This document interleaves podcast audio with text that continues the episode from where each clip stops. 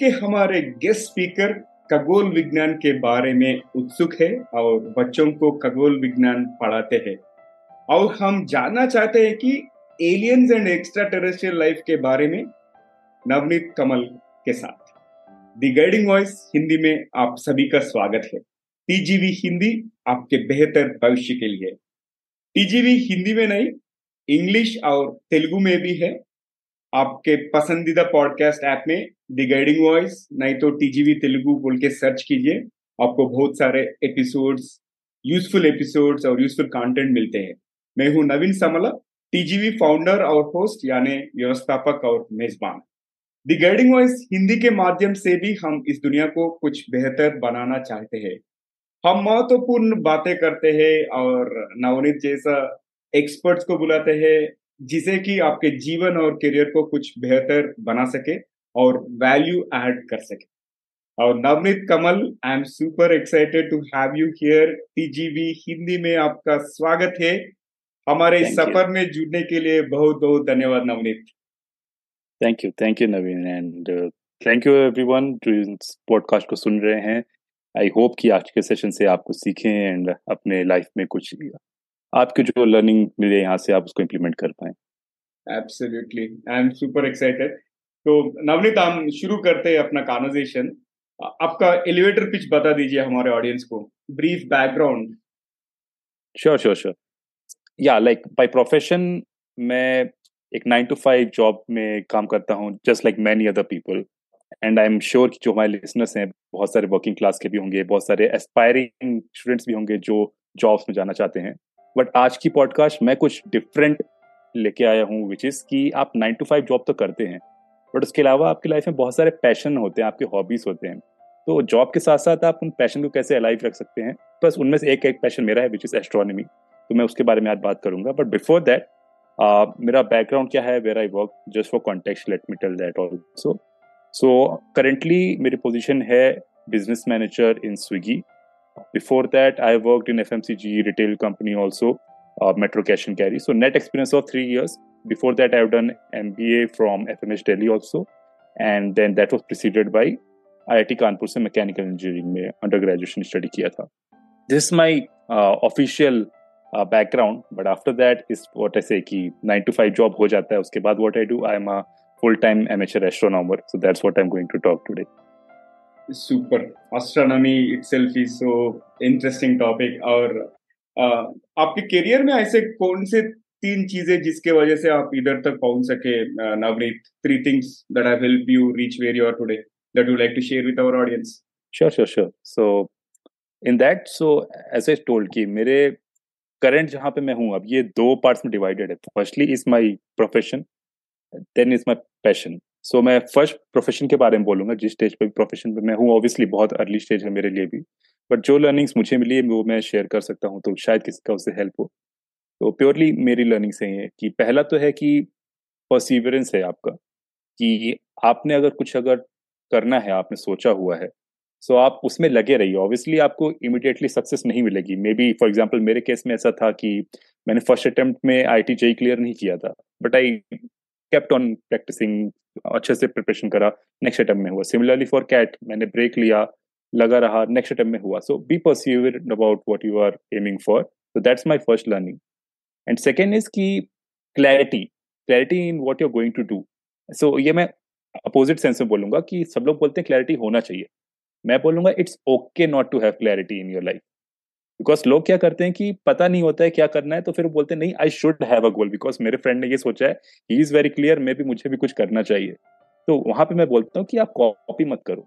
Take your time चीज़ें हो जाएँगी things will happen to you just take it easy on yourself हमेशा खुद को प्रेशर में डालना इज़ नॉट ओके तो it's very much cool to take your time and not necessary have clarity at that point of time जिस आराम से आप टाइम दीजिए फिगर आउट योर सेल्फ चीज़ें क्लियर होंगी। You will have your clarity you will have your goal in place that is about my profession how to be at the level that I have been so I followed these two principles and इसके बाद जो मेरा passion है for example किसी को sports में हो, दिलचस्पी, वो फुटबॉल खेलता हो, किसी को कैरम खेलना अच्छा लगता है तो दैट्स योर पैशन तो how to keep that alive job के साथ साथ तो उसके लिए मैं बोलूँगा always be curious and learning अच्छा। तो जैसे मेरे केस में मैं अभी भी पढ़ता हूँ मैं अभी इस पॉडकास्ट के पहले भी मैं कुछ आर्टिकल्स पढ़ रहा था कि what are the recent things happening in astronomy और क्या नई डिस्कवरी करी है जेम्स वेब स्पेस टेलीस्कोप ने। तो be curious about your passion उसको कभी मरने ना दीजिए। बिकॉज़ जॉब आप कर रहे हो फॉर योर इनकम और वेरी लकी आपका पैशन भी जॉब है तो। बट एज अ पर्सन जो आप हो देर आर फ्यू थिंग्स जो आपको करना पसंद है अच्छा. उसको कभी मत मरने दीजिए। Keep it alive that comes with your curiosity and your passion for learning तो that are the three points I say awesome बहुत मज़ेदार बहुत बहुत इंस्पिरेशनल बात बोले आप। और नवनीत एक स्टेप बैक लेके हम आईआईटी और एफएमएस आईआईटी और कैट प्रिपरेशन में आप कितना मेहनत करना पड़ा? Like because people in India are so crazy about getting into IIT and also yes. doing MBA from reputed institutes like uh, IIMs and FMS is also one of the premier B schools, right? Yes. So yes. what kind of preparation uh, did you do? I'll say जो मैंने पहले बोला था कि in my case it was कि it was okay to have time. तो मैंने दोनों बार के प्रिपरेशन में एक एक साल का ब्रेक लिया है मैंने ओवर बर्डन नहीं करा खुद को for example I T JEE की प्रिपरेशन इन माई केस जो होता था मैं कानपुर से आता हूँ जो नॉर्थ इंडिया यूपी में हब ऑफ़ कोचिंग बोलते हैं जिसको for example I seen Kota is one hub यहाँ पे हैदराबाद साइड में is another hub of coachings so north में बिहार साइड से यूपी साइड से all students come to Kanpur. That's like the hub of coaching तो मैं उस सिटी से मेरा पूरा अपब्रिंगिंग हुआ है. सो so, वहाँ पे मैं जो नॉर्मल कल्चर है वो ये है कि आप क्लास टेंथ क्रॉस करते ही if you chosen science stream तो पेरेंट्स से प्रेशर आ रहा था या फिर आपके खुद पियर से प्रेशर आ रहा था कि अब आपको जेई में जाना है. सो क्लास इलेवेंथ में आते ही बच्चा जो है कोचिंग ज्वाइन कर लेता है. तो उसका अब रूटीन ऐसा होता है सुबह उठता है सात बजे मे बी दो बजे तक स्कूल में रहता है। दो बजे से तीन बजे के बीच में उसके बाद ब्रेक होता है जो घर में जाके लंच करके फिर कपड़े चेंज करके तीन बजे से कोचिंग में चला जाता है। एंड देन रात में ग्यारह बजे वापस आता है। सो so, इसमें आप रियलाइज़ कर रहे हो कि उसकी लाइफ में जो उसकी खुद की पर्सनैलिटी थी वो अब बुक्स में रह गई है।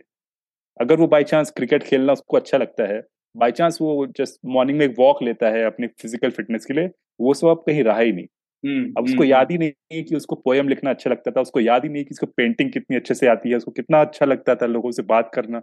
वो सब दो साल तक वो कुछ कर ही नहीं सकता। Eleventh and twelfth are gone तो हम्म। ये मेरे आसपास होता था। तो I chose not to do that मैंने आराम से सिर्फ़ स्कूल पे फोकस किया क्लास इलेवन ट्वेल्थ एक साल ब्रेक लिया। उस ब्रेक हम्म। में मैंने फिर फुल टाइम कोचिंग प्रिपरेशन करा। एंड देन जब मैंने दिया एग्ज़ाम तो luckily and obviously with the proper dedicated preparation I was lucky to get into IIT Kanpur so that was there like मेरे केस में ये हेल्प किया कि मैंने ओवर बर्डन नहीं करा। तब भी मैं एस्ट्रोनॉमी पढ़ता रहता था। फुटबॉल में तब भी खेलता था जब स्कूल में रहता था। ऑब्वियसली जब जेई प्रिपरेशन था तब फुटबॉल कम हो गया। But then once I went into IIT Kanpur वहाँ पे मैंने वापस से अपने सारे पैशन को वापस से ऐसे रिकंडल कर लिया। फुटबॉल खेलना दोबारा शुरू करा। एस्ट्रोनॉमी वापस शुरू कर दिया। राइटिंग भी शुरू कर दिया। Everything that I used to like so that never died because मैंने अपने पैशन को हमेशा अलाइव रखा। सेम केस विद एफएमएस का प्रिपरेशन लाइक कैट का प्रिपरेशन कॉलेज के साथ लोग करते हैं। फाइनल ईयर में आने के बाद लोग मतलब फाइनल ईयर के साथ साथ लोग कैट की कोचिंग कर लेते हैं। सो so, उसके केस में आपका फाइनल ईयर भी चला जाता है and your CAT coaching if you are like brilliant तो you can manage I knew myself मैं नहीं कर सकता था दोनों चीज़ें। So I took it very easy मैंने कॉलेज का टाइम पे सिर्फ़ कॉलेज किया एक साल का ब्रेक लिया उसमें मैंने कोचिंग का प्रिपरेशन करा कैट का एंड देन कैट का परसेंटाइल आ गया। I got into FMS So yeah, like now, it's just that only. That's and now, my journey. Sahi, yes. and and now you are working for one of the prominent companies. I don't want to take the name, but uh, so so guys, uh, आप जो भी episode देख रहे सुन रहे एक एक चीज़ याद रखिए don't run behind time it is okay to take gap because Navneet itself is perfect example उसका विचार इसका सोच पूरा अलग है like it, he, he took one year gap after two years of uh, intermediate or plus two just to prepare for uh, uh the IIT. So which is acceptable. But uh, many a times parents के pressure होता है, peers के pressure होता है, and people um, don't live the life they are meant to be. Because as you rightly mentioned, Avneet, मुझे ये बहुत याद आया. In fact, in my case also, of course, I'm not an IITian like you. but मुझे दो साल ना I use to do everything like I use to मैं रात में पढ़ता था like from eight to twelve and also I use to wake up at four o'clock और फाइव ओ क्लॉक बिकॉज़ मैं सब कुछ चीज़ करता था। मगर अब कोई बंदे देखे तो they are always behind the books and they forget as if there is no life existing for दो टू ईयर्स एंड ऑल्सो ये तो बहुत uh, इंपॉर्टेंट चीज़ बताई आपने। और ये खगोल विज्ञान right when did you get fascinated toward this uh, ये खगोल विज्ञान से क्यों मोहित है और ये सब कब शुरू हुआ आपको? तो मेरे केस में तो I don't remember exactly but maybe I say around class fifth और सिक्स जब हमें साइंस थोड़ी बहुत सही मायने में पढ़ाई जाती है। आई स्टिल रिमेम्बर शायद दैट वाज क्लास सिक्स का साइंस बुक जिसका चैप्टर नंबर वन था अवर सोलर सिस्टम सो वहाँ। से मैंने फ़र्स्ट टाइम पढ़ा था हमें प्रोजेक्ट भी मिला था कि थर्मोकोल पे you have to draw all the planets in the sequence obviously Pluto is not any more planet but उस टाइम पे प्लूटो भी था। वी अच्छा। ऑल द प्लैनेट्स तो वहाँ से मुझे इंटरेस्टिंग लगा कि okay chapter one is solar system that is first chapter you learn geography में सॉरी साइंस की बुक में. सो आई से कि वहाँ से इंटरेस्ट डेवलप हुआ. देन अच्छा। टेलीविज़न पे भी luckily at that point of time बहुत अच्छे अच्छे सीरीज़ आते थे. कॉस्मोस एक सीरीज़ था कार्ल सेगन का. Later in my life class tenth के around into the universe with Stephen Hawkins वो भी एक सीरीज़ आई. तो all this series on National Geographic Discovery Channel ये साइंस रिलेटेड जो चैनल थे दैट वर माय फेवरेट्स तो हम्म, वहाँ से देख देख के सीखा धीरे धीरे मैंने कुछ मैगजीन सब्सक्राइब कर ली। For example Science Reporter is very good magazine for anyone who is interested into developments in science not just astronomy कुछ भी अच्छा। साइंस से रिलेटेड है। फॉर एग्जांपल एग्रीकल्चर से रिलेटेड नए स्टार्टअप्स आ रहे हैं। Everything related to science Science Reporter is a very good magazine जो मैं रिकमेंड हम्म। करूँगा। तो मैंने उसका सब्सक्रिप्शन लिया। टू थ्री ईयर्स में उसका एविड रीडर रहा। एंड धीरे धीरे जब मैं और साइंस का प्रॉपर स्टूडेंट बनने लगा इलेवन ट्वेल्थ में आने के बाद देन मुझे और भी चीज़ें क्लियर होने लगी। तो मैंने और भी इंटरनेट पर जाकर रिसर्च करा। फिर उसके बाद लकीली आई से कि IIT Kanpur was such a good institute कि वहाँ का डेडिकेटेड एस्ट्रोनॉमी क्लब था जिनके पास टेलीस्कोप्स थे एक। प्लानिटेरियम था एक पूरी अच्छी कम्युनिटी थी प्रोफेसर थे एंड साथ में और ऑब्जर्वेटरी भी था। ऑब्जर्वेटरी में मतलब for example it's a big telescope जिसके थ्रू आप nebula star cluster black holes तो नहीं बट ब्लैक होल के आसपास की चीज़ें देख सकते हैं। अच्छा। तो लाइक बहुत मेरे को याद से कि I was lucky enough to be in institute जहाँ से मेरे को जो मैं सीखना चाहता था वो सीखने के रिसोर्सेज मिलते गए। हम्म, and obviously passion has to be there resources पड़े रहेंगे आपका पैशन नहीं है तो you can not use that तो या हम्म, that's my journey for astronomy wonderful and ये खगोल विज्ञान क्यों महत्वपूर्ण है? Why is this important and थोड़ा बहुत बैकग्राउंड भी बता सकते हैं क्या how it is related and do we really believe because अगर अब हम सोसाइटी में देखें तो you people think this is all fake और they don't believe in it at all right so what is your perspective why it is important yeah yeah so like it's not just astronomy अगर मैं इस question को better answer करूँ तो I will say कि the question is कि science क्यों important है? Because astronomy is after all a science तो साइंस इसलिए इंपॉर्टेंट है I answer that way only science इसलिए इंपॉर्टेंट है एक ह्यूमन बींग की लाइफ में बिकॉज़ हम इवॉल्व करे हैं because we were curious right इंसान ने फायर जला के उसमें जब हम लोग मतलब प्योरली फ्लैश के ऊपर डिपेंडेंट थे जब एग्रीकल्चर नहीं आता था तो फ्लैश गलती से हम लोग ने पढ़ी है story I am not sure कि वो सही है कि नहीं बट दैट्स द स्टोरी कि फ्लैश Yeah. गलती से फायर में गिर गया दे स्टार्टेड च्यूइंग इट वो सॉफ्ट लगा. They were Hmm. क्यूरियस कि अच्छा ये फायर से हम लोग कुकिंग शायद कर सकते हैं. Then Hmm. Cooking started similarly उन्होंने कुछ सीड्स खा के फेंक दिए गीली मिट्टी में पौधा निकल आया। They got curious okay maybe हम इसे फ़ार्मिंग कर सकते हैं। This all. Curiosity that's the I say कि सबसे पहली prerequisite for any stream of science is curiosity तो. When I come into this branch of science astronomy तो एस्ट्रोनॉमी में भी सिमिलर चीज़ हुई। पहले वो लोग ऊपर देखते थे स्काई में उनको बस एक कुछ डॉट्स दिखते थे। अच्छा। बट देन उन्होंने कुछ पैटर्न्स ऑब्ज़र्व करे. फॉर एग्ज़ाम्पल कि अच्छा अभी समर्स का टाइम है मेरे को फॉर एग्ज़ाम्पल भुट्टा लगाना है. ठीक है या गेहूँ गेहूँ लगाना है वीट लगाना है Hmm. तो राइट टाइम होता है हर एक फ़सल का तो दे स्टार्टेड ऑब्जर्विंग कि अच्छा यहाँ पे ये तीन ब्राइट स्टार्स हैं आ, उसको अच्छा। समर ट्रायंगल बोलते हैं एस्ट्रोनॉमी की लैंग्वेज में. तो तीन ब्राइट स्टार का एक पैटर्न हमें हमेशा दिखता है जब हम फ़सल बोते हैं और उस टाइम पे फ़सल सही जाती है तो मे बी हम उसको कैलेंडर की तरह यूज़ कर सकते हैं तो ये पैटर्न ऑब्ज़र्व हुआ और उन्होंने फॉलो करना शुरू करा। उसके बाद से ही ऐसे सेट कि समर ट्रायंगल्स का नाम पड़ गया बिकॉज़ हर समर पे जो हमारे एशियंट्स थे. So that's like how summer triangles का नाम पड़ा बिकॉज़ जब भी कोई समर की फ़सलें लगानी होती थी हमारे एंशियंट जो थे इन तीन स्टार के पैटर्न को देखते थे उन्हें पता चल रहा था क्योंकि समर्स आ गई हैं। सिमिलरली फॉर विंटर्स उनके लिए एक अलग पैटर्न था जिसको विंटर ट्रायंगल भी बोलते हैं। अच्छा। तो they started finding the patterns तो. धीरे धीरे वही क्यूरियोसिटी थी कि अच्छा हमें ये चीज़ बार बार क्यों दिख रही है इस टाइम ऑफ़ द ईयर पे? तो that's how our ancient started looking up तो वहाँ से पूरी जर्नी जो अभी हम लोग देख रहे हैं कि हमने अभी recently James Webb Space Telescope launch करा है। रिसेंटली मार्स पे हमने एक इंजूनिटी हेलीकॉप्टर भी लॉन्च करा है। Why it is important because मैं थोड़ा सा ब्रेक लेके यहाँ पे इस पे इंजूनिटी पे आ जाता हूँ कि why it is important because हमने हेलीकॉप्टर अर्थ पे उड़ते हुए देखे। बट हाँ, एक ऐसा हेलीकॉप्टर उड़ाना किसी और प्लेनेट के एटमोसफियर में। बहुत बड़ा टास्क है। बिकॉज़ उसके एटमोसफियर अलग है उसकी डेंसिटी अलग है पूरा डिफरेंट प्लानट है। तो that feat has been achieve recently एक इंजूनिटी नाम का हेलीकॉप्टर हमने मार्स के एटमोसफेयर में भी उड़ा दिया। सो इट ऑल स्टार्टेड कि स्टार्ट कहाँ से हुआ? क्यूरियोसिटी से। दैट्स अ प्री रिक्विजिट तो that's what I am saying कि जस्ट ऊपर देखने से ही लोगों को इतनी सारी चीज़ें क्लियर होने लगी कि अच्छा हमें फ़सल सही टाइम पे लगानी है फ़ार्मिंग और एफिशिएंट हो गई। फ़ार्मिंग एफिशिएंट हुई तो हमें खाना और मिला। खाना हम्म। मिला तो फिर हमारी एज बढ़ी। एज बढ़ी तो पॉपुलेशन बढ़ी। पॉपुलेशन बढ़ी तो हम पूरे अर्थ पे स्प्रेड हो गए नाउ वी आर हियर तो small spark can start the entire reaction. Yeah, which yeah. is that like astronomy mm. is like अभी तो बहुत ही बड़ा हो गया है। It's not just restricted to stars for example अभी आप मोबाइल में जीपीएस वगैरह यूज़ करते हैं तो जीपीएस के लिए इट्स नॉट लाइक कि कहीं से आ रहा है ऊपर सैटेलाइट्स घूम रहे हैं। वही आपस में कोऑर्डिनेट करके आपके प्रिसाइज लोकेशंस बता रहे हैं। तो everything is like out like result of the curiosity that happened कि स्पेस में क्या हो रहा है। फॉर एग्ज़ाम्पल आप बहुत सारे अभी देखते हैं आर्टिकल्स की एक एस्ट्रॉइड हमारे पास आने वाला है। अर्थ से मे भी कोलाइड करेगा मे भी पास हो जाएगा। तो this is also important right अगर हम इतना इवॉल्व कर गए हैं हम इतना फ्लरिश कर रहे हैं अर्थ पे बट हमारा फ्यूचर सिक्योर है कि नहीं वो हमें साइंटिस्ट तो बता रहे हैं। By chance hmm. कोई एस्ट्रॉइड ओके आई डोंट से सो बट फॉर एग्ज़ाम्पल मान लीजिए कोई एस्ट्रॉइड है जो अर्थ से भिड़ने वाला है फ्यूचर में तो अगर हमें पहले से पता चल जाएगा तो we can avoid it somehow right तो एक मूवी भी है इसके ऊपर I will recommend our audience to watch don't look up Leonardo DiCaprio की मूवी है तो उसमें भी सेम कॉन्सेप्ट है कि दे गेट टू नो कि कॉमेट कोलाइड करने वाला है फिर उससे बचाना कैसे अर्थ को? तो दैट इज़ हाउ हम इवॉल्व तो कर गए बट सर्वाइव कैसे करेंगे? थ्राइव कैसे करेंगे? वो साइंस एंड एस्ट्रोनॉमी हमें हेल्प कर रहा है। तो that's like I say overall the importance of astronomy modern life as well super so Navneet हम एस्ट्रोनॉमी सब्जेक्ट के अंदर जाएँगे अब and will talk will begin with this black hole ये ब्लैक होल क्या है ब्लैक होल ओके सबसे interesting topic यही आता है बिकॉज़ एंड बिलीव मी सबसे टफ टॉपिक भी यही है because this is the result of a Nobel prize winning science paper जो एल्बर्ट आइंस्टाइन ने लिखा था जनरल थ्योरी ऑफ़ रिलेटिविटी उसका बाई प्रोडक्ट है ये।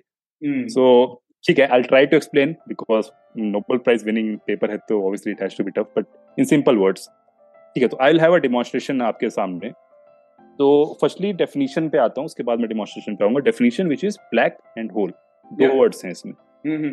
तो पहले वर्ड पे आता हूँ पहले black why do we call it black because anything which looks black to you उसका मतलब क्या है कि पहली बात तो कलर क्यों आता है किसी चीज़ का? फॉर एग्ज़ाम्पल मेरे पास ये बॉटल है.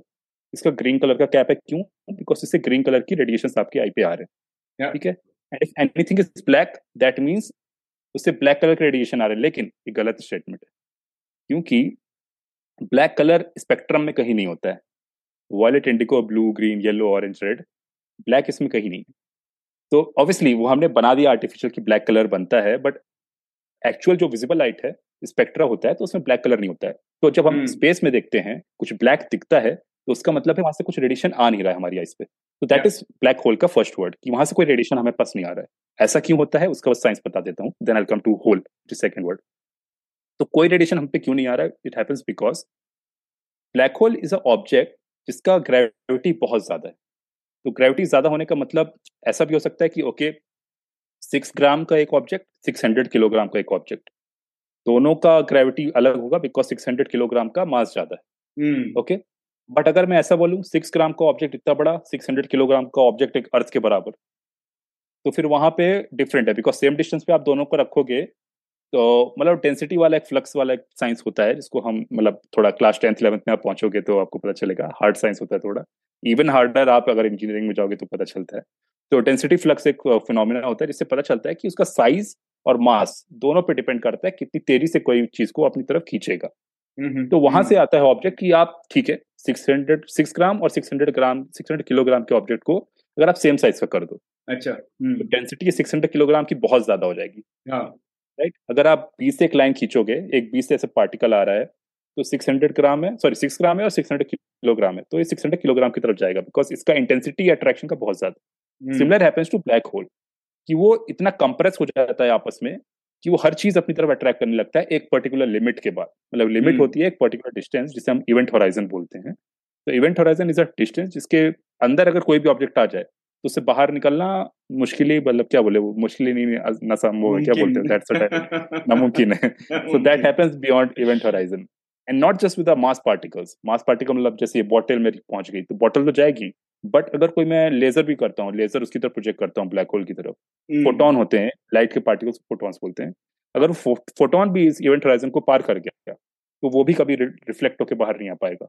अच्छा। तो दैट हैपेंस विद लाइट कि ब्लैक होल इतना इंटेंस है कि not even light can escape the event. Horizon of black hole तो लाइट कभी वहाँ से आई नहीं that why it appears black to us hmm, that's like first word second word के लिए एक बहुत अच्छा डिमॉन्स्ट्रेशन है मेरे पास सो हम्म, इसके लिए आप इमेजिन करो एक ट्रेम्पोलिन होता है।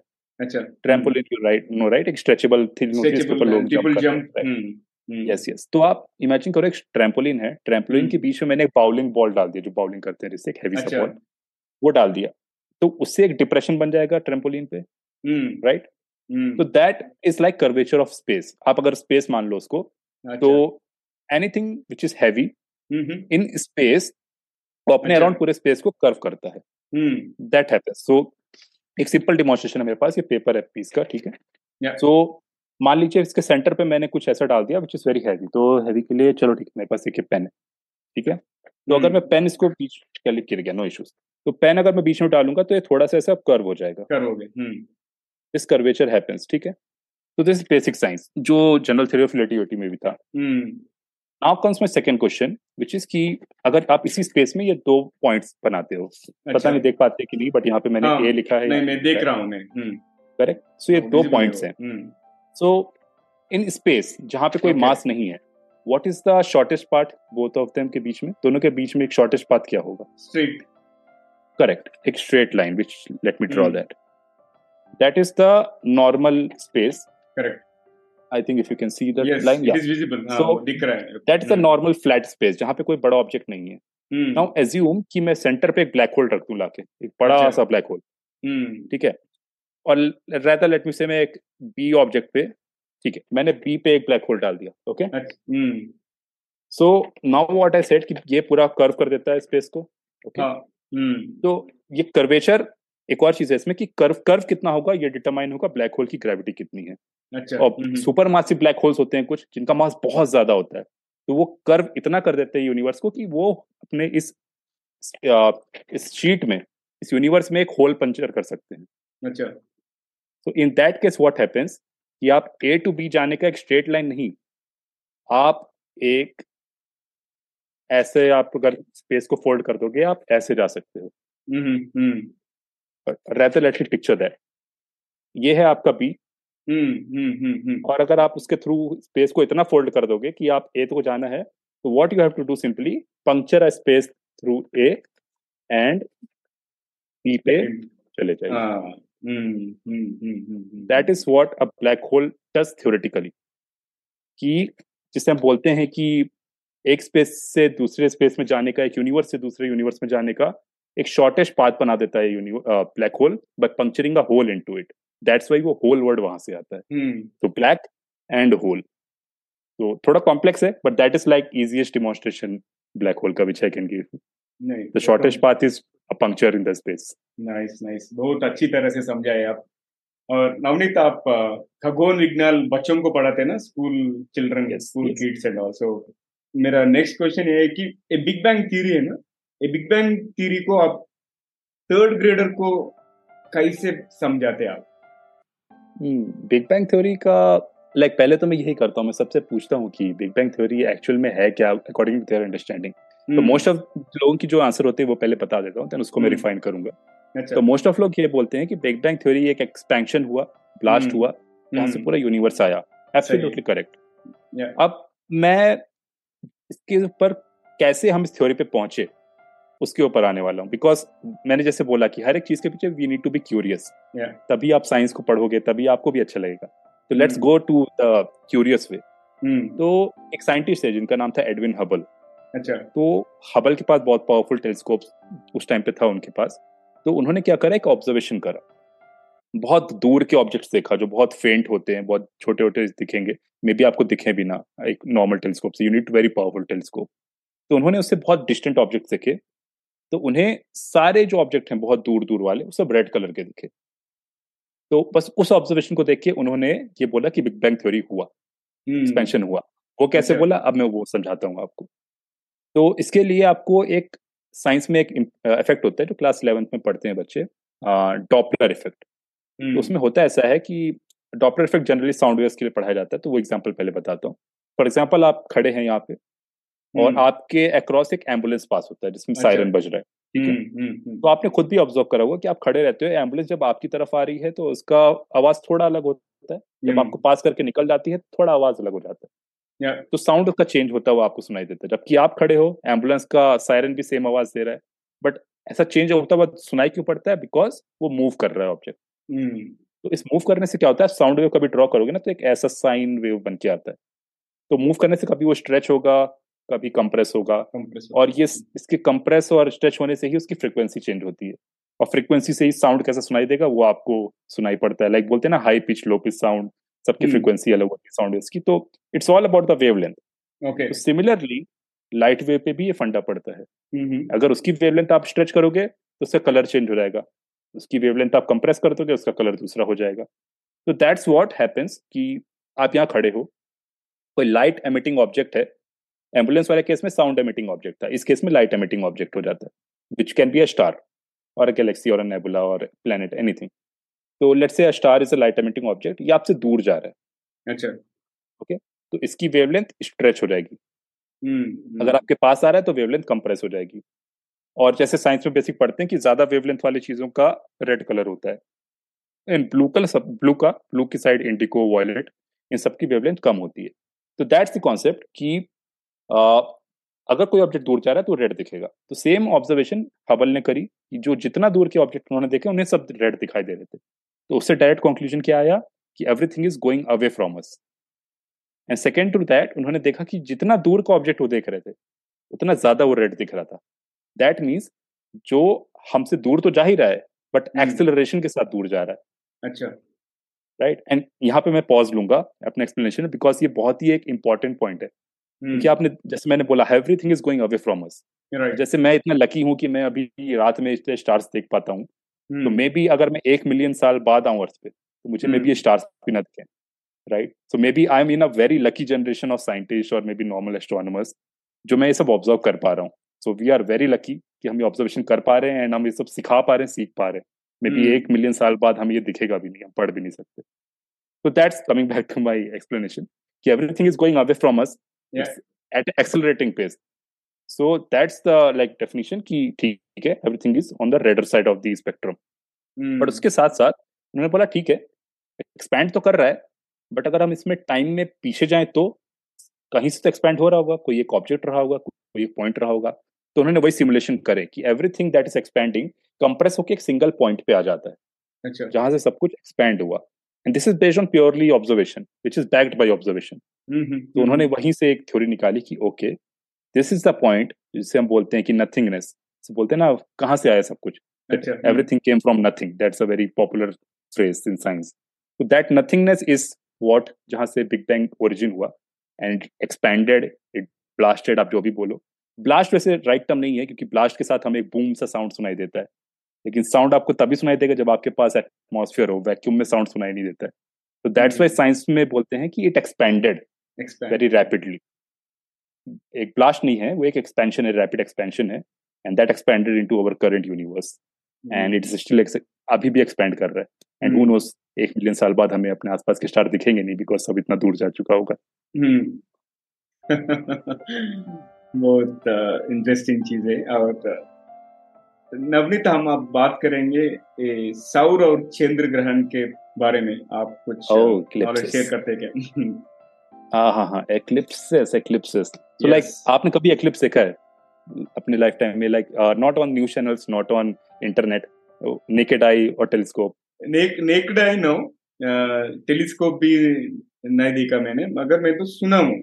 और इसके पहले मैं जब बचपन में था मैं वो न्यूज़ में देखा कि अगर एक्सरे फ़िल्म हम सन के पास है तो देखे तो उसमें से दिखता है बोलते but I never tried what do your parents से आपके पेरेंट्स या आपके एल्डर्स ने कभी मना करा कि एक्लिप्स नहीं देखना चाहिए ऐसा कुछ? हाँ वो तो है कैसा भी because there are lot of superstitions है।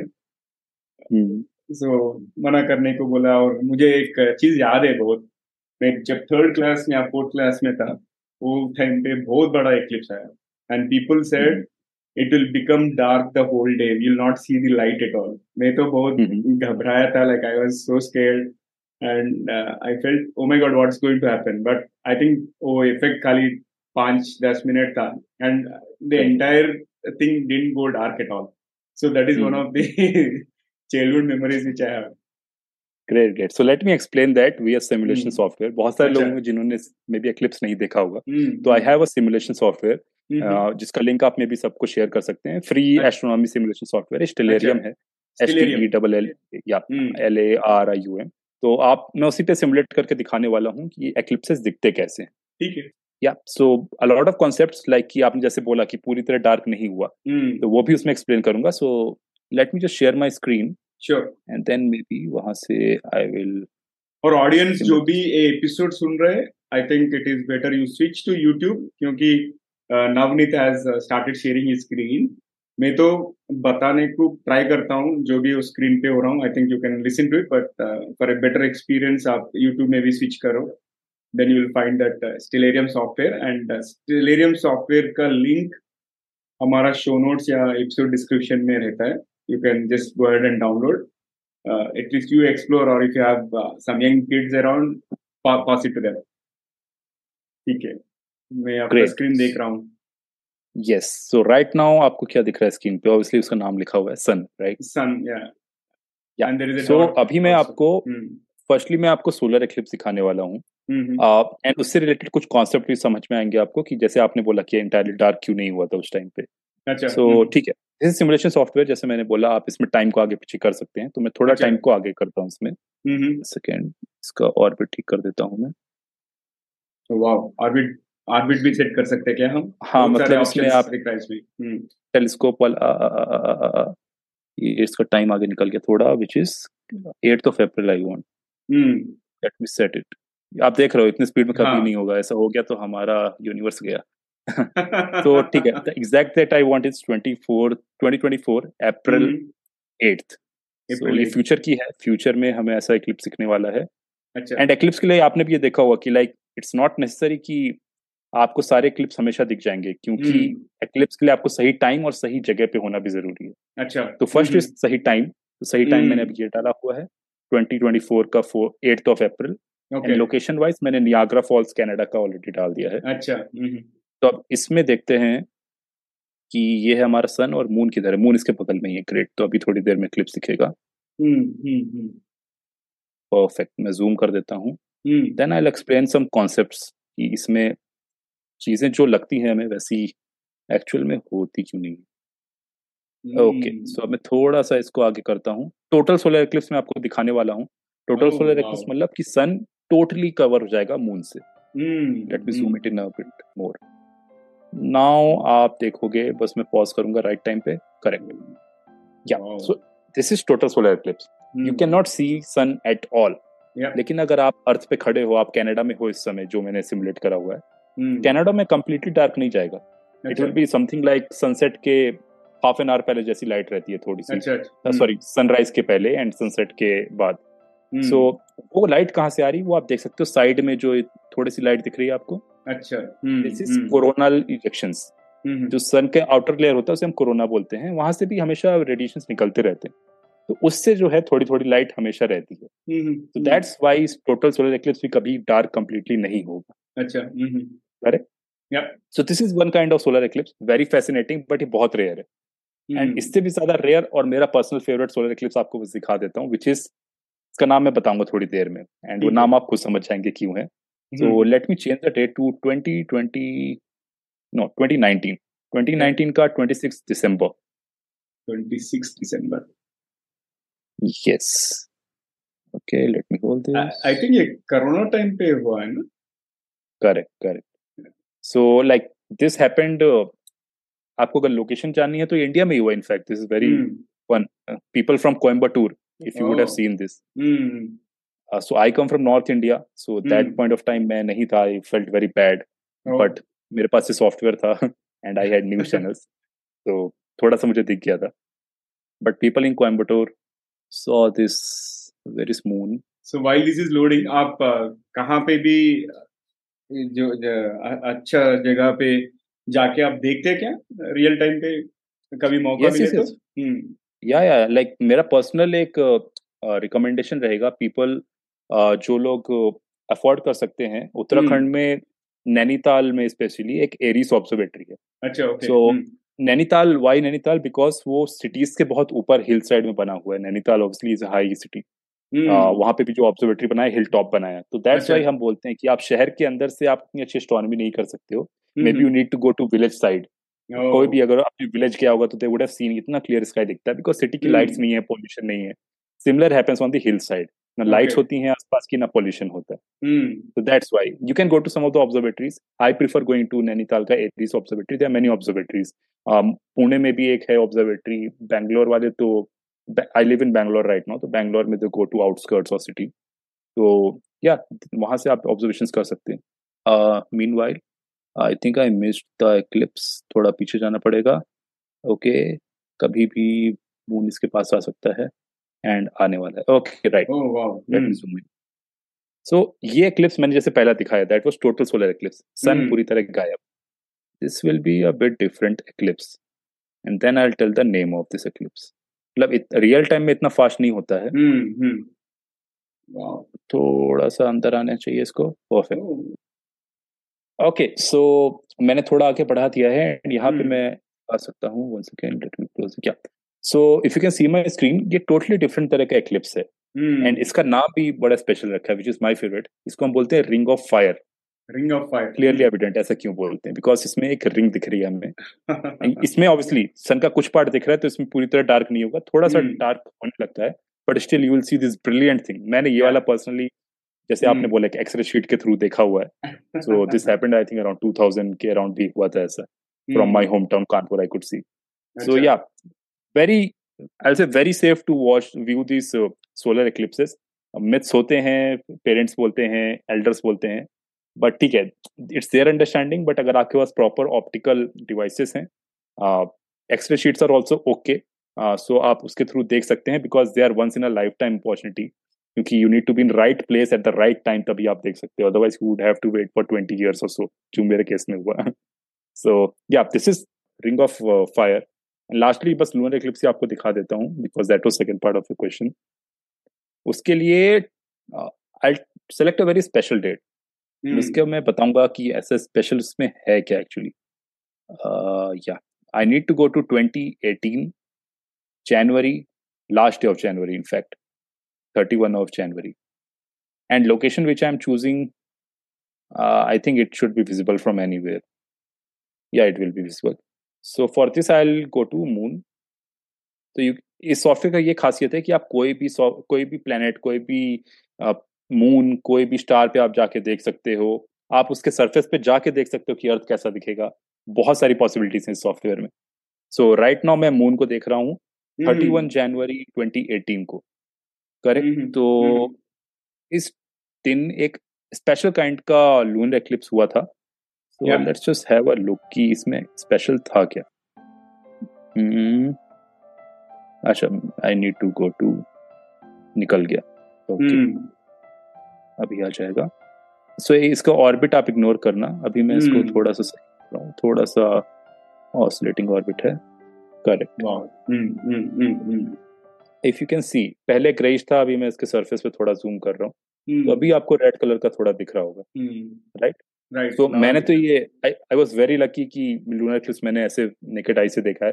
पूरा रेड कलर का मून हो जाता है। एंड अगर ये है टोटल लूनर एक्लिप्स यानी पूरा मून एक्लिप्स में है पूरा मून रेड कलर का बन जाता है। ठीक है दिस इज़ नॉर्मल एक्लिप्स अब इसके साथ ना बहुत स्पेशल क्यों बोला मैंने? स्पेशल क्यों है ये date because this was not just an eclipse this was a super blood blue moon eclipse इसमें बहुत सारे टर्म्स है let me explain all of them firstly is blood moon blood why easy red colour का eclipse हो जाता है इसलिए. That means eclipse हो रहा है उस दिन इसलिए वो ब्लड वाला टर्म आता है. ब्लू मून क्यों बोलते हैं? ब्लू मून तब बोलते हैं जब किसी एक मंथ में ये सेकेंड फुल मून हो। बिकॉज़ अगर आप आपको पता हो तो मून का टोटल जो साइकिल होता है that is twenty eight days तो in a month it is possible to have two full moons तो अगर ये सेकंड फुल मून है तो this will be a blue moon तो ब्लड ब्लू मून हो गया ब्लू मून हो गया अब बचा सुपर मून सुपर मून के लिए दो कंडीशन लगती है। पहला कि वो होना चाहिए एक फुल मून इस केस में है में पूरा मून दिख रहा है अर्थ से। दूसरा it has to be at its closest to earth okay क्योंकि मून का ऑर्बिट जो है ना वो इलेप्टिकल है। तो कभी ये बहुत दूर होगा कभी पास होगा। तो अगर ये पास है यहाँ फुल मून है इस पे एक्लिप्स हो गया और ये सेकंड फुल मून है। ये सब चीज़ें एक साथ हुई थी इस डेट को। That's why it's a super blood blue moon so it is there इससे रिलेटेड आपको एक फन चीज़ भी दिखा देता हूँ like to all our listeners and viewers as well तो मैंने एक जगह पॉज कराया विच इज़ वेरी स्पेशल कि आपको एक जो पार्शियल दिख रहा है कि एक्लिप्स हट रहा है इस टाइम पे और एक लाइन बनती हुई दिख रही है। ये लाइन है क्या एक्चुअली में इसका ओरिएंटेशन पहले बता देता हूँ कि ये लाइन बनती क्यों है? तो lunar eclipse in basic science solar eclipse तो हमें सबको समझ में आता है कि सन है अर्थ है बीच में मून आ गया। लूनर एक्लिप्स थोड़ा टफ होता है विजुअलाइज करना तो वो बता देता हूँ। ये सन है बीच में अर्थ होता है और अपोजिट साइड मून होता है। तो मून पे लाइट जो पड़ रही है वो अर्थ का रिफ्लेक्शन पड़ती है। जब बीच में अर्थ आ रहा है तो अर्थ का रिफ्लेक्शन अच्छा। पड़ता है। तो ये रिफ्लेक्शन रेड कलर का दिखता है ये अर्थ का रिफ्लेक्शन दिख रहा है हमें। और अर्थ के रिफ्लेक्शन की बात करें तो ये जो लाइन दिख रही है दिस इज़ अर्थ का सरफेस राइट और आप अगर नोटिस करो ये अर्थ का सरफेस जो है ना ये फ्लैट नहीं है ये राउंड है। राउंड है विच इज़ क्लियर प्रूफ कि earth is not flat earth is spherical so to all the flat earthers proof is in front of you आप कभी भी लूनर एक्लिप्स में देख सकते तो yeah in a nutshell this is our solar and lunar eclipse yeah मुझे और एक इंटरेस्टिंग uh, क्वेश्चन है। अगर earth is spherical right and it revolves around the sun but why we don't feel that okay as if we are revolving how come we are stand still so अगर आप किसी train के अंदर बैठे हैं hmm. तो आपको क्यों नहीं फील होता कि ट्रेन चल रही है? अपार्ट फ्रॉम इंजन बहुत स्मूथ ट्रेन है। लेट से आप लेम्बोगिनी में बैठे लेम्बोगिनी इज़ सो स्मूथ उसके अंदर पता ही नहीं चलता है। तो वही है कि आप अगर एक किसी फ्रेम में ऑलरेडी हो। तो आप उस फ्रेम को अगर उस आप हर चीज़ को उस फ्रेम के रेस्पेक्ट में मेजर करोगे अच्छा। राइट? अगर आप एक लिफ्ट के अंदर हो तो लिफ्ट हम्म। नीचे जा रही है आपको नहीं पता चलेगा जब तक आप बाहर नहीं निकलोगे हम्म। और जब तक आपकी लिफ्ट में नहीं बताएगा ग्राउंड फ्लोर आ गया। So that is the thing आपको मेजर करने के लिए उस फ्रेम के बाहर आना पड़ेगा। तो आपको जैसे एस्ट्रोनॉट्स हैं हमारे करा वो फ़र्स्ट टाइम स्पेस पे जब गए ना हम्म। तो उन्होंने पूरे अर्थ को देखा बाहर से। Moment for Neil Armstrong also while being on earth he was an American जब वो बाहर गए he could not find America उनके लिए that was entire globe was is home पूरी पृथ्वी एक है सारे कंट्रीज़ एक हैं। तो वो हम्म। एक इतना बड़ा रियलाइजेशन था एक इमोशनल मोमेंट था कि जो भी है हमारे पास ये ग्लोब है। ये हमारा पूरा एक अर्थ हमारा घर है। हम्म। कोई अमेरिका नहीं कोई इंडिया नहीं कोई चाइना नहीं। ये सब एक ही है एक ही ग्लोब है। तो या थोड़ा फिलोसफिकल था वहाँ पे but yeah that was his point of view उस टाइम पे। हम्म। ठीक है आगे बढ़ते हैं और एक क्वेश्चन है आपके लिए। क्या आपको लगता है कि एलियंस और अन्य ग्रहों पर जीवन मौजूद है? लगना तो लाइक इट्स इंडिविजुअल टेक सबके लिए तो बट आई से कि एक बहुत स्ट्रॉन्ग चांस है कि पॉसिबिलिटी है. क्योंकि सी बहुत सारे फैक्टर्स हैं जो एक लाइफ को किसी प्लानट पे रखने के लिए प्लानट ही क्यों बोल रहा हूँ? मे बी स्टार्स पे भी लाइफ हो सकती है। सो so, कहीं पे भी यूनिवर्स में लाइफ को एग्जिस्ट करने के लिए बहुत सारे फैक्टर्स होते हैं। अच्छा। एंड फॉर एग्ज़ाम्पल जैसे बोले हम as a human beings earth पे रह पा रहे हैं बिकॉज़ हमारे लिए एक टेम्परेचर रेंज है जिसमें हम कंफर्टेबल रहते हैं। माइनस ट्वेंटी टू फोर्टी रफली रहता है। उसके ऊपर hmm. भी लोग ज़िंदा रह लेते हैं बिकॉज़ इंडिया वाले लोग बहुत स्ट्रांग होते हैं। फोर्टी एट डिग्रीज में भी जी लेते हैं दिल्ली में। I don't know how so like एक ऑप्टिमल कंडीशंस uh, होती है। टेम्परेचर एक हो गया लिक्विड फॉर्म में वाटर होना चाहिए आपके सीज़न होने चाहिए एंड लाइक न्यूट्रिएंट्स होने चाहिए फ़ूड सर्वाइवल के लिए मे बी क्रॉप्स या फ्लैश जो भी। सो so, hmm. वो सस्टेनेबल लाइफ को बनाने के लिए ये सारे फैक्टर्स होते हैं। तो इट्स नॉट वेरी रेयर हमें अर्थ okay. पे लगता है कि बहुत सारे फैक्टर्स हैं। I agree maybe millions of factors होंगे। बट वो मिलियंस ऑफ़ फैक्टर्स की प्रोबेबिलिटी इतनी हाई क्यों है वो आपको पहले बताता हूँ। एक नंबर नंबर गेम के थ्रू हमारा एक स्टार है पूरी गैलेक्सी में राइट गैलेक्सी क्या होता है? कॉम्बिनेशन ऑफ़ स्टार्स तो कैन यू गेस कि हमारी गैलेक्सी में कितने स्टार्स हैं? Sun is one of the stars any rough number millions it's 200 billion stars in our own galaxy 200 billion and to add to that by rough estimate हमारे universe में 200 billion galaxies हैं। Wow simply wow तो जितने भी factors हो million factors हो but you see the numbers जहाँ पे आपको टेस्ट करने के लिए कॉम्बिनेशन बनाने के लिए इतने सारे spaces that is like probability obviously is there and to prove it by science prove it by proper observation Kepler mission एक है जो search for extra terrestrial extra terrestrial intelligence S E T I उन्होंने programme launch किया था। अच्छा। तो उनका mission यही है कि वो एक्सो प्लैनेट्स यानी जो प्लैनेट्स हमारे सोलर सिस्टम के बाहर है उनको ऑब्ज़र्व करते हैं। hmm. उनको ऑब्ज़र्व करके उनका एक सिमिलैरिटी इंडेक्स बनाते हैं वो लोग कि कितना सिमिलर है अर्थ के। For example hundred percent similar will be earth का डुप्लीकेट तो उस पर पैरामीटर बनाते हैं। तो उसमें से उनका बेस्ट जो निकल के आया that was ninety three percent similar to earth like it's very likely there is some life form there obviously बहुत डिस्टेंस है हमसे लाइट ईयर्स दूर है। तो hmm. मतलब लाइट को भी वहाँ पहुँचने में ईयर्स लग जाएँगे। हम पहुँचेंगे तो आई डोंट नो कितना लग जाएगा। So yeah there are things there are planets which have been observe which are very similar to earth earth के बहुत सामने मतलब समान है। एंड जैसे मैंने बोला कि ऑब्ज़र्व करने के लिए 200 billion stars in our galaxy और 200 बिलियन गैलेक्सीज इन यूनिवर्स इतना बड़ा स्पेस अभी भी है जो हमें ऑब्ज़र्व करना है। बहुत दिलचस्प बातचीत कर रहे हैं हम। Thank you so much I think this is I opening conversation बोलता हूँ Navneet because my ignorance i was not that keen and curious about uh, solar system and astronomy मगर आप तो बहुत अच्छे चीज़ बता रहे हैं। Thank you Navneet I think ये तो one of the best conversation I had मुझे बहुत सारे चीज़ सीखने को मिला है एंड मैं अभी मुझे पता लग रहा है why my nephew is behind this astronomy in fact my brother gifted him a telescope also and that guy has applied for NASA program. Now I'm getting into it, the kick of uh, this entire astronomy uh, and the science behind it. So thank you so much. और uh, बहुत शानदार बातचीत हो रहा है और थोड़ा spice add करेंगे एपिसोड को. आपके कंजेंट से मैं एक रैपिड फायर राउंड ओपन करना चाहता हूँ. श्योर श्योर ठीक है आप हाँ आप एक शेप दिया ना दो शेप मैक्सिमम वन सेंटेंस में आप आंसर कीजिए। एंड पहला क्वेश्चन गिवन ए चांस आप इनविजिबिलिटी या सुपर स्ट्रेंथ किसको सिलेक्ट करते हैं आप? Invisibility what is the reason there are lot of things जो I would like to observe जो मैं मतलब से पार्ट नहीं लेना चाहूँगा. फॉर एग्जांपल एग्ज़ाम्पल वाल ज़्यादा लंबा हो जाएगा but just to give clear context कि मैं जहाँ पर कहीं कहीं पे इन्वॉल्व होता हूँ ना तो मैं अपना पॉइंट ऑफ़ व्यू से मे भी कुछ ऑब्जर्वेशन को इम्पैक्ट कर सकता हूँ। मैं उससे पार्ट अच्छा। ले लूँगा। तो मे भी एक साइंस में बोलते हैं ना एक साइलेंट ऑब्जर्वर साइलेंट ऑब्जर्वर तभी हो सकता है जब आप बिल्कुल इनविजिबल हो और भी एडेड hmm. चीज़ें आप बोल नहीं सकते आप कुछ नहीं कर सकते। Just observe and learn new things for that reason और दूसरा क्वेश्चन है कि आप एक बिलियन डॉलर एक बिलियन डॉलर लॉटरी जीते तो वो अमाउंट से क्या करते आप मैं सबसे पहले तो एक ऑब्जर्वेटरी सेटअप करता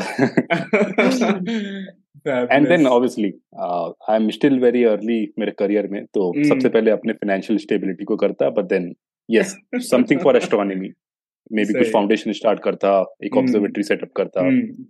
जैसे आपने बताया आपका नेफ्यू है इंटरेस्टेड है hmm. ऐसे बच्चों को जो आउटरीच प्रोग्राम्स क्रिएट करने का कुछ कुछ तो कुछ मतलब प्लान करना hmm. पड़ेगा as such I not plan but yeah I would have worked in that direction good yaar uh, uh, wish you good luck. Uh, i i wish you win 1 billion dollar lottery soon.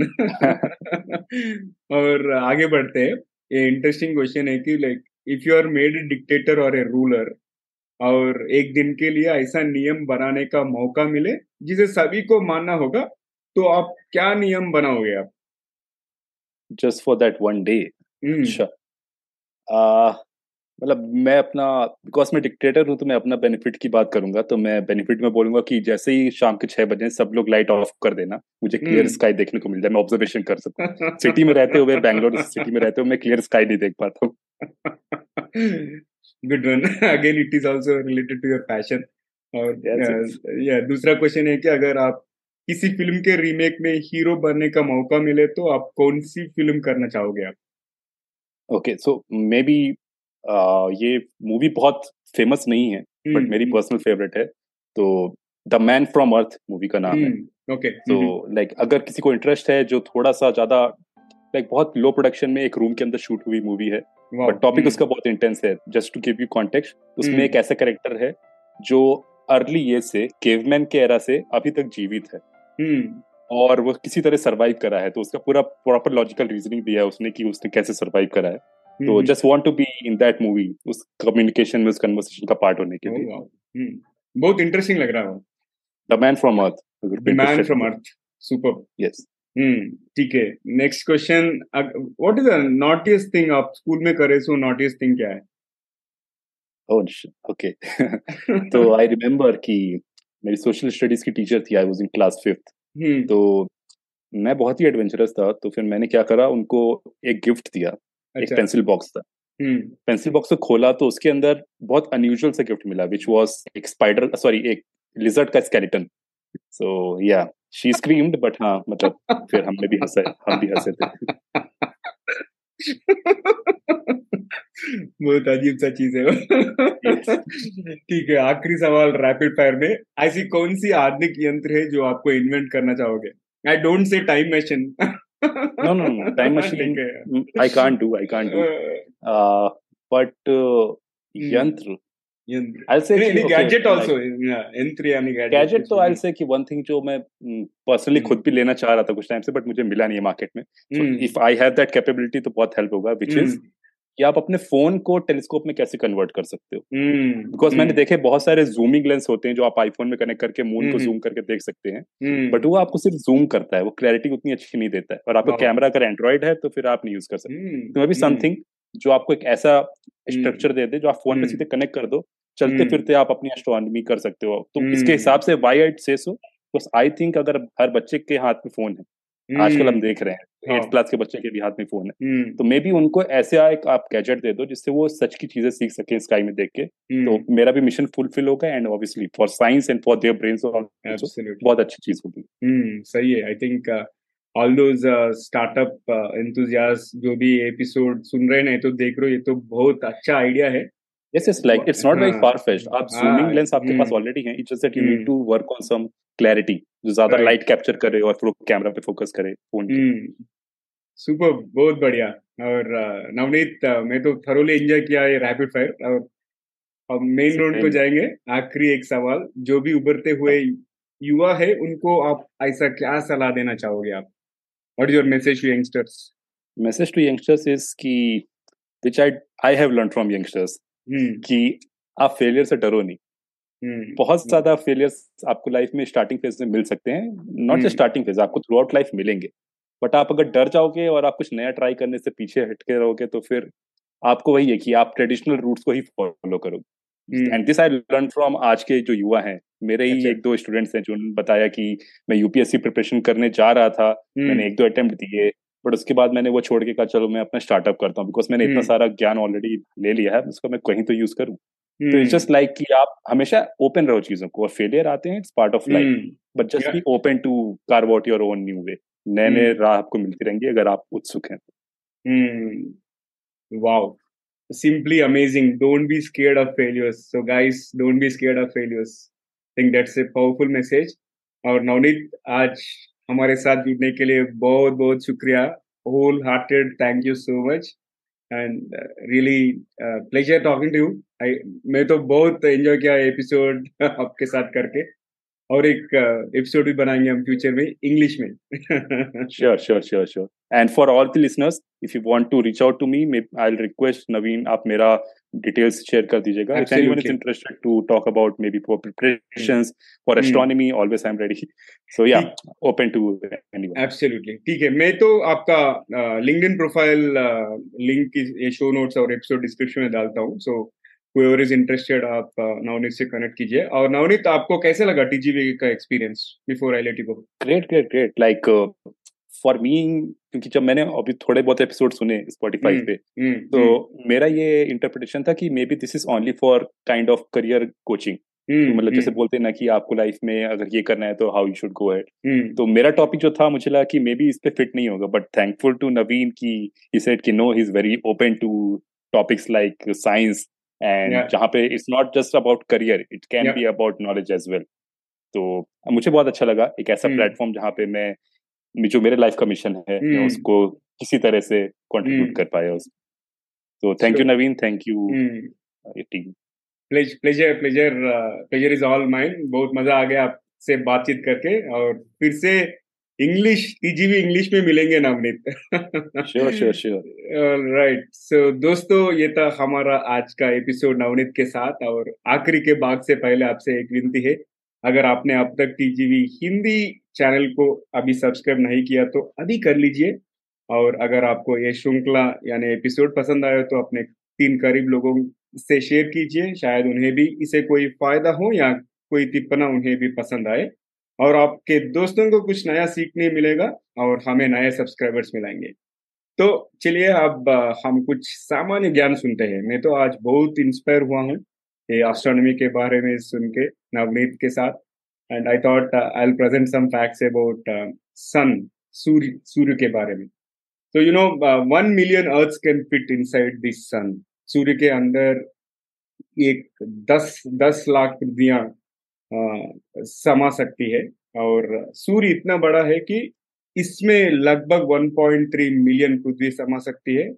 And earth retain their even if the earth retain their spherical shape then it would come to around close to 9 lakh 60,000 which is again एक million के लगभग करीब से आते हैं। But just imagine how many earth make a sun so सूर्य उतना बड़ा है। तो यही आज का सामान्य ज्ञान और आपको एस्ट्रोनॉमी के बारे में कुछ इंटरेस्टिंग फैक्ट पता है तो आप कमेंट्स पे डाल दीजिए। यूट्यूब में नहीं तो कहाँ पे भी आप सोशल मीडिया प्लेटफॉर्म के सोशल मीडिया प्लेटफॉर्म कोई सोशल मीडिया प्लेटफॉर्म कहाँ पे आपको एपिसोड मिल गया, वहाँ पे you can feel free to comment and that's all for today आज के लिए यही पर साउंड करते हैं। एंड टीजीवी हिंदी में ट्यून करने के लिए बहुत बहुत धन्यवाद। अगर आपको कोई प्रतिक्रिया यानी सजेशन है तो आप, नहीं तो आप किसी को हमारे मेहमान करके बुलाना चाहते हैं तो हमें ज़रूर ईमेल करें। मैं हूँ नवीन समला, आपकी हम सफ़र यही उम्मीद है कि हमारे ये कोशिश कई लोगों की ज़िंदगी में कुछ अमूल्य बहुत पहुँचाए। तो आज के लिए यही पर समाप्त करते हैं हमारा एपिसोड और टीजीवी हिंदी में ट्यून करने के लिए बहुत बहुत धन्यवाद। और दोस्तों टीजीवी इंग्लिश और तेलुगु में भी उपलब्ध है। आप Spotify Apple podcast Gaana YouTube यानी कोई पसंदीदा पॉडकास्ट ऐप में आप दी गाइडिंग वॉइस सुन सकते हो या देख सकते हो तीन लैंग्वेज में, हिंदी इंग्लिश और तेलुगु। और टीजीवी हिंदी आपके बेहतर भविष्य के लिए यही पे क्लोज करते हैं और फिर मिलेंगे दूसरे एपिसोड में, दूसरे मेहमान के साथ, दूसरे टॉपिक के साथ। Take care